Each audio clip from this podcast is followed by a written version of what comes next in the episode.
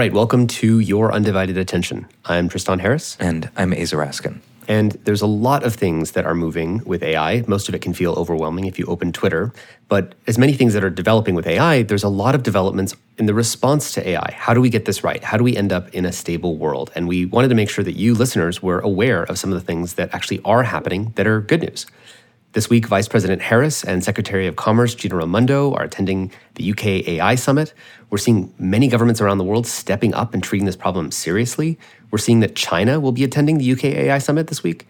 The G7 group of industrialized countries released an 11 point code of conduct for AI companies, including rules for advanced foundation models. There's also been private meetings where Western and Chinese academic AI researchers have been meeting to discuss shared frameworks for getting to AI safety.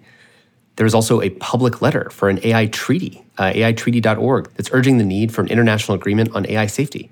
And also, we personally have been busy. Uh, about two weeks ago, I did an appearance on Bill Maher talking about how we respond to AI risks. And I just flew back from Washington, D.C., where I was with President Biden for the announcement of the long awaited executive order on AI, which is what this episode is all about.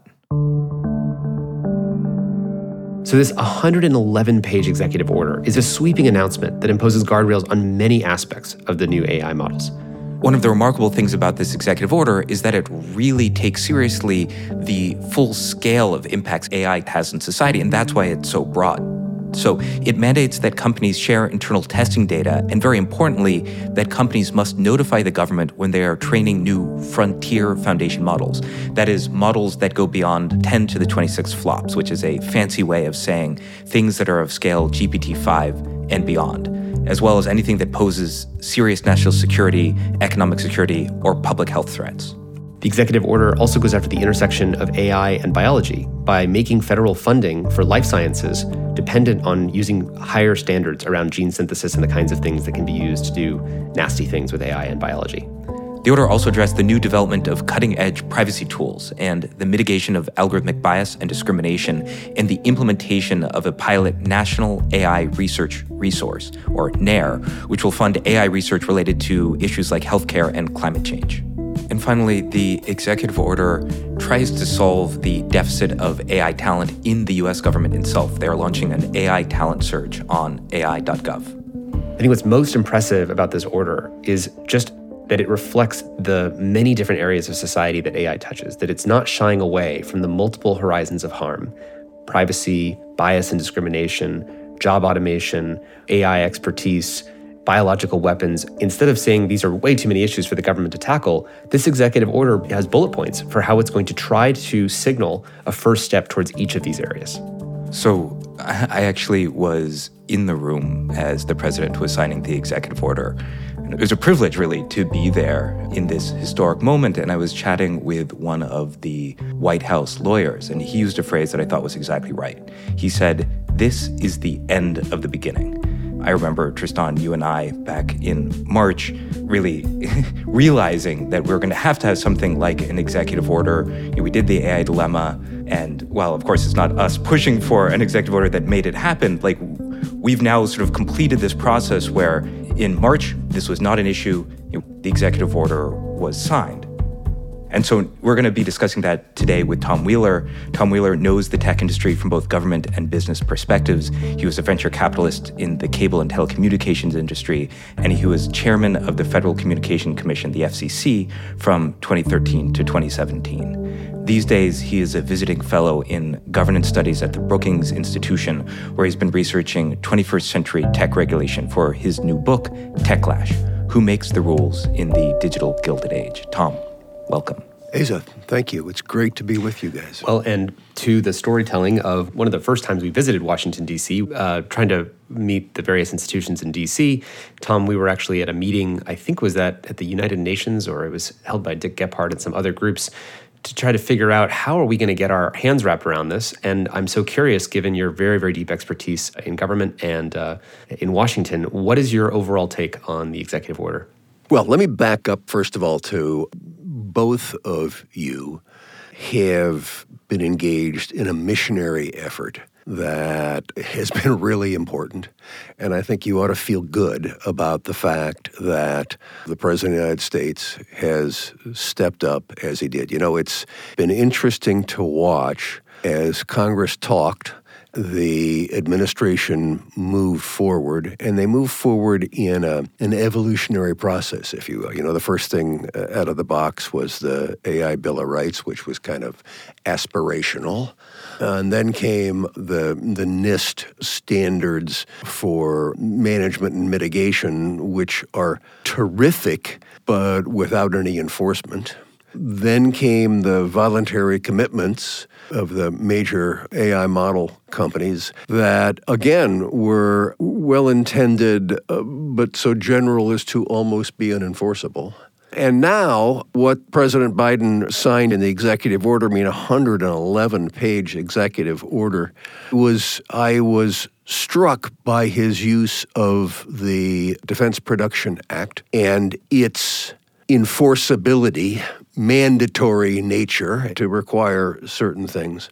But the problem with executive action is that most of the other things are guidance and are not enforceable. We need enforceable oversight of the digital activities, and that absent a- action by Congress, we're not going to get there because of the fact that we're still operating under industrial era rules and industrial era statutes and industrial era assumptions.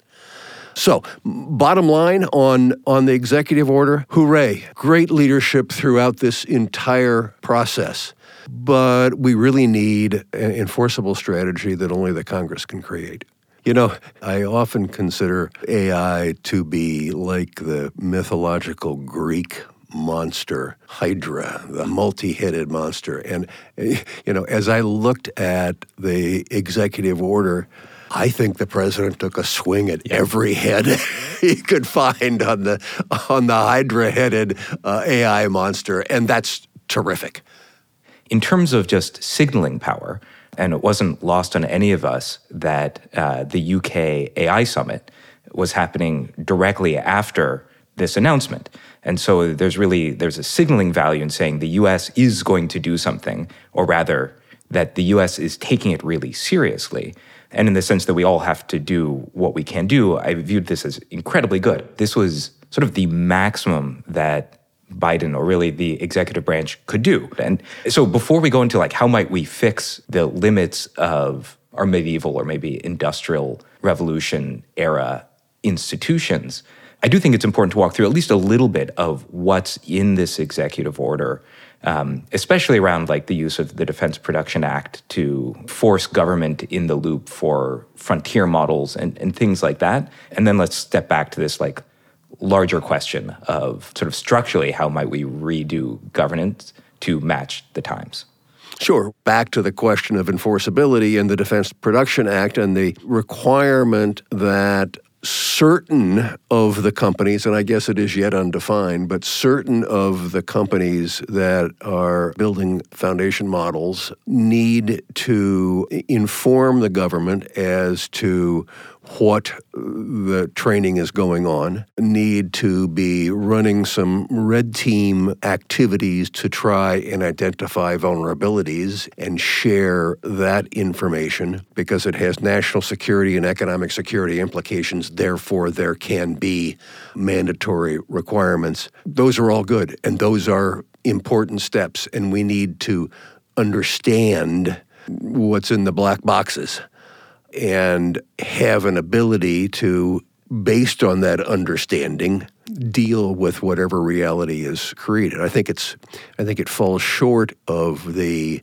Food and Drug Administration, for instance. We will run government tests on every new pharmaceutical and determine whether or not it can be released to the market, but it's a move in that direction. And it's a mandatory requirement that the government is at least aware of what is going on.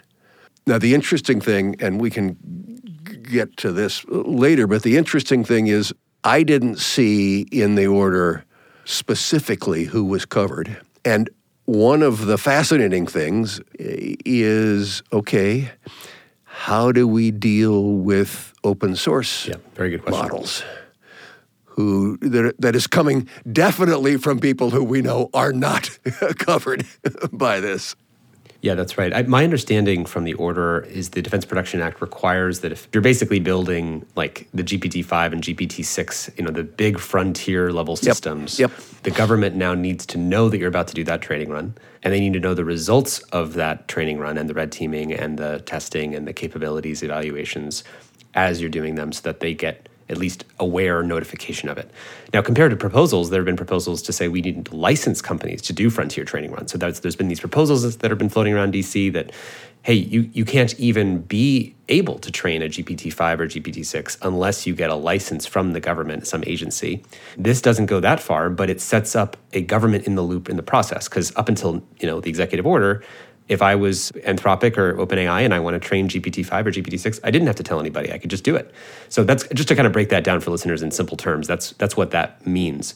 And I think you know your point about the Defense Production Act. I think the, the fact that we're invoking that with AI speaks to the national security implications that are being recognized. And to Aza's point about signaling value, the fact that the executive order is signaling that there's very deep national security implications that would require us to take something like the Defense Production Act as a tool to get something to happen is also, I think, valuable.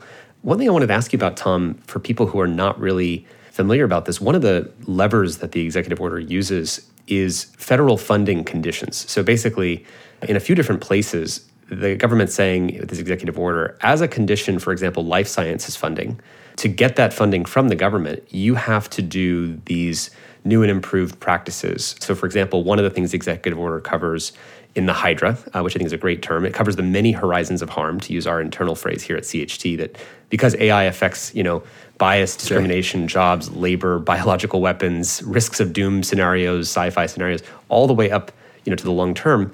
When something affects all those different horizons of harm at the same time, that's the Hydra that you're speaking to. And I think just to, again applaud the people Right. who are working extremely hard at this at the White House, Ben Buchanan, Bruce Reed, the, the whole you know teams that have been working very, very hard on this and done in record time. I think like you know six months, unprecedented. It's the most aggressive action that they could have taken.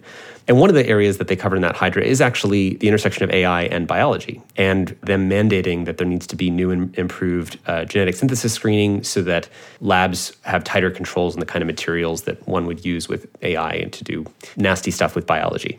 Can you speak to any of the history of this, the power of this lever? Because obviously this is only going to affect places that are affected by federal funding, but I think you'll have some some background here. There are two principal ways in which the government affects the marketplace. One is through direct regulation, and the other is through its role as typically the largest consumer. And that's what this uh, second part that you've been talking about is doing. And again, it's terribly important. I just have to pause here for a second.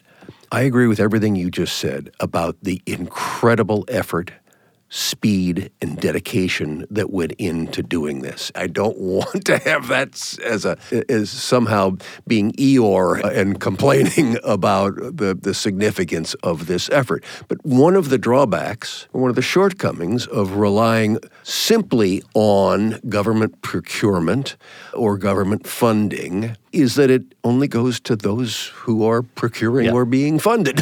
and again, as you guys have been so terrific in your missionary work in pointing out this is much more expansive than that. So, huzzah, yes, use every tool at your disposal, but we also need new tools. You know, I, I think another thing that this executive order does is it lets us see when the tech companies are speaking out of both the left side and the right side of their mouth. It sort of like forces that hand. Because I remember, you know, Tristan and I were at the Schumer AI Insight Forum, and there was, you know, the moment that I think Schumer really wanted when he asked, who here thinks the federal government will need to regulate AI and should regulate? And every single CEO, from Sam Altman to Mark Zuckerberg to Satya Nadella, from all the major companies, raised their hand, right? And it led to um, headlines like "Tech industry leaders endorse regulating artificial intelligence" at you know the Rare Summit in Washington. And then right after the executive order comes out, NetChoice, which is um, funded by a lot of those same organizations releases their quote, which is Biden's new executive order is a backdoor regulatory scheme for the wider economy, which uses AI concerns as an excuse to expand the president's power over the economy. So here we go, right? They're saying, like, yes, please regulate us, just not that one. And they're sort of like, with one hand, they're saying yes, and the other hand, they're saying no. So just, I would love for you to talk a little bit about that dynamic. So as a, as a recovering regulator, this is kind of like the line in Casablanca, you know, where Claude Rains says there's gambling going on here. Um, this is a this is a classic move uh, in these kinds of environments. That yes, I am all for puppies and and apple pie and the flag. And now let's talk about what the specifics of that means. Oh golly, we can't go there. This would be terrible. This would be awful and against innovation. And you know, then all come out all the detailed imaginary horribles. One should not be surprised you know, one of the things I'm proudest of is my term as chairman of the FCC was net neutrality. I would meet with industry executives or listen to them make their speeches or testify. And we're all for net neutrality, but let's define net neutrality my way, which is it's only about blocking and throttling. This is why the job of policymaking is so damn difficult. You know, I, I'd come home from work when I was chairman and I'd, I'd sit there at the dinner table with my, my wife and I, I would say, you know, the, the public interest is fungible. There is nothing clear cut about this is the public interest. There's this aspect of the public interest and that aspect of the public interest. And the, the job of the policymaker is to sift through all of that and figure out what is the fungible answer to address the public interest. You're sort of saying, in the end, like you have to choose a process that does good like sense and decision making. It's not going to be something just static in time. And one of the parts of the EO is this personnel as policy thing. There's like a right now there's a dearth of knowledge of expertise about AI in the government, and so right. there's a huge hiring spree. There's going to be a sort of head or chief of AI, I think, in now every federal agency, right. and I think the White House is creating a White House AI Council, which will coordinate all the federal government's AI activities, staff from every major federal agency. So I'm I'm curious then, you know, in the frame of the end of the beginning what happens next? Like, is the AI Council the right way to think about it? And of course, back to your fundamental question of like, how do we have governance keep up with the increasing pace of AI? First of all, Bruce Reed, who's the deputy chief of staff at the White House and is going to head the AI Council, is a really good guy who understands these kinds of issues. But his job will be to be the maestro, if you will. I think at the end of the day, what we need is a new federal agency that is focused on the realities that, that digital has brought to a previously industrial economy and society and government and that there has to be that kind of hands on authority. At the end of the day, you're going to need somebody with rulemaking authority to come in and say, okay, these are the decisions that we made back to the question of what's in the public interest. Here's how we've put those various forces together. But let me pick up on one other thing that I was thinking as you were saying that. I watched Eric Schmidt on Meet the Press a month, six weeks ago, whatever it was, when they were interviewing him about AI and he said, Oh, well, you know, you got to let the companies make the rules here because there's nobody in government that can understand this. And I, I got infuriated because we used to hear that in the early days of the digital platforms, oh, you know, these digital platforms are so complex, and, and, and, and if you touch it, you'll break the magic, kind of a thing. And it seems to be the same kind of playbook, which is, well, let's let the company just go ahead and make the rules because they are the, really the only ones that understand. And, you know, I just kept saying to myself, well, wait a minute. We split the atom We sent men to and from the moon safely in a government program. And sure, there is not the kind of in depth knowledge widespread. But you know what? I bet that there are very few members of Congress who can explain jet propulsion or Bernoulli's principle that keeps airplanes in the air. But we sure do regulate the manufacture and operation of aircraft we've sort of been calling this the under the hood bias, which is the deference to the people who know the most about the inner workings of engines, somehow assuming that the people that know the most about the inner working of engines also know the most about how to set up stoplights and residential yeah, zones right, exactly. and where to put freeways. Great point. And it's just there are different skill sets. Yeah, and but it, one of the themes that I that I develop in in Techlash is that it is always innovators who make the rules. And that's terrific because they see the future. And that's how we've had advancements in science, business, the arts. It is always people breaking the rules to expand the barriers that move us forward. And you want that, and you want to encourage that.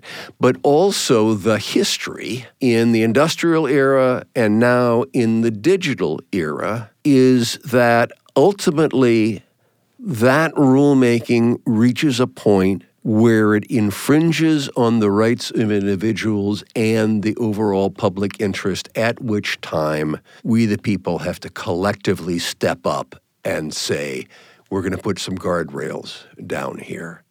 And I think we are at that point. Yeah, can you say more about how this played out in the Gilded Age and how we successfully navigated the tension between regulation and innovation? Any examples that we can draw upon as we're trying to deal with what is admittedly a double exponentially faster moving technology of AI, but still, you know, even so.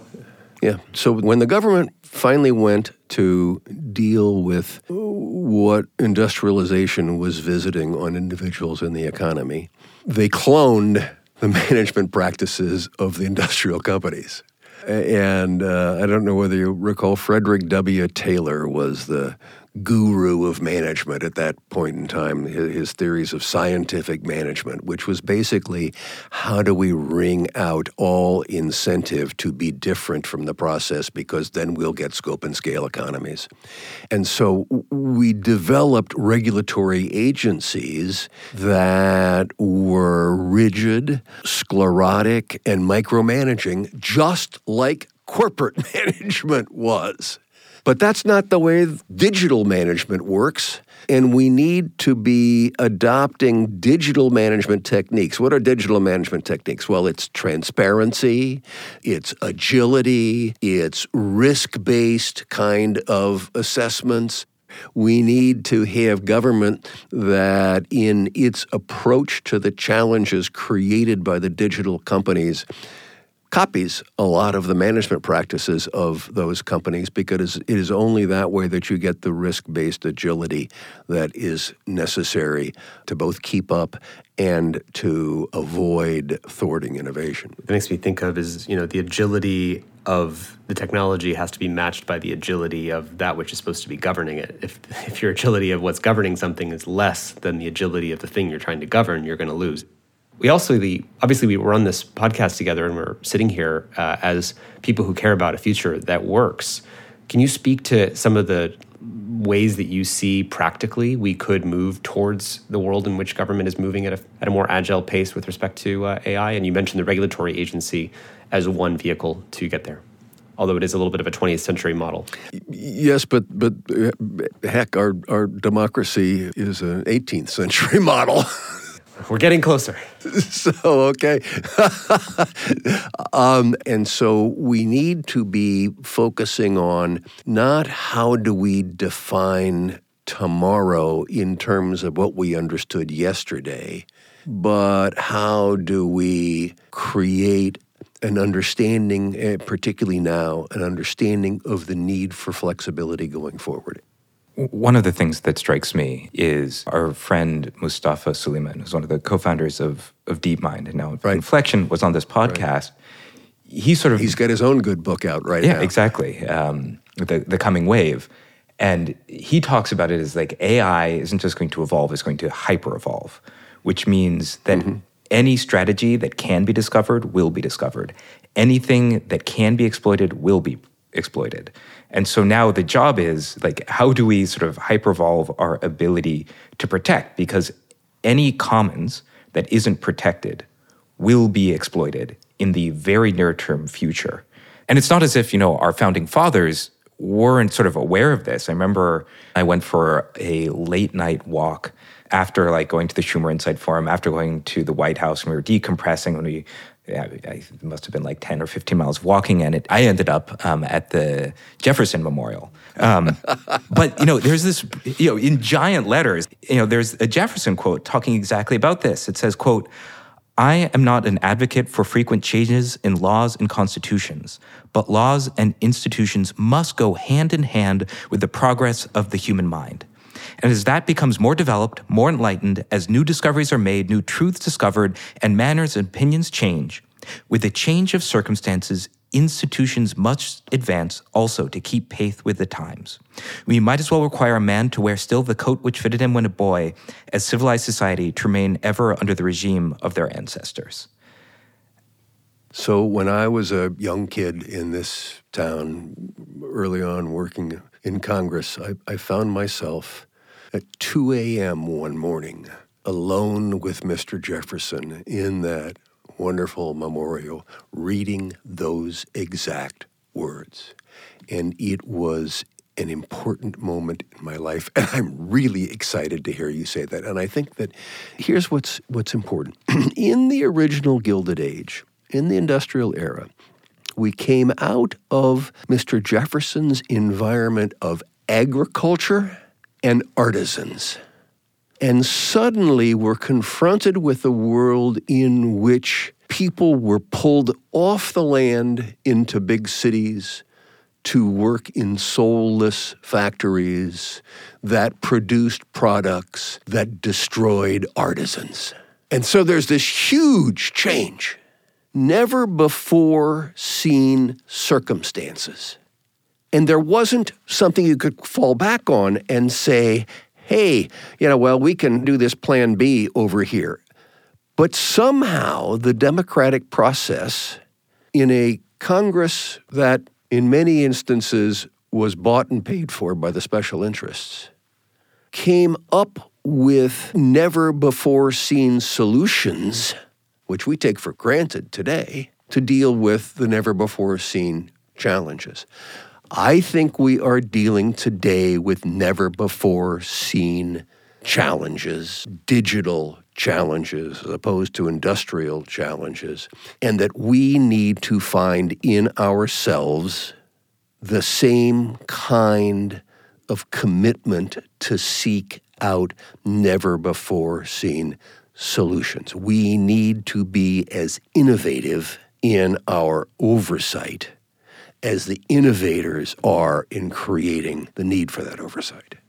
It's important to note that to clone or match the agility of tech companies in government can also lead to big potential failures, right? If you get it wrong, it's a massive political risk for any political party or any government to take, which, if we try to interpret the government's inaction in a good faith way, it's the fear of getting it wrong.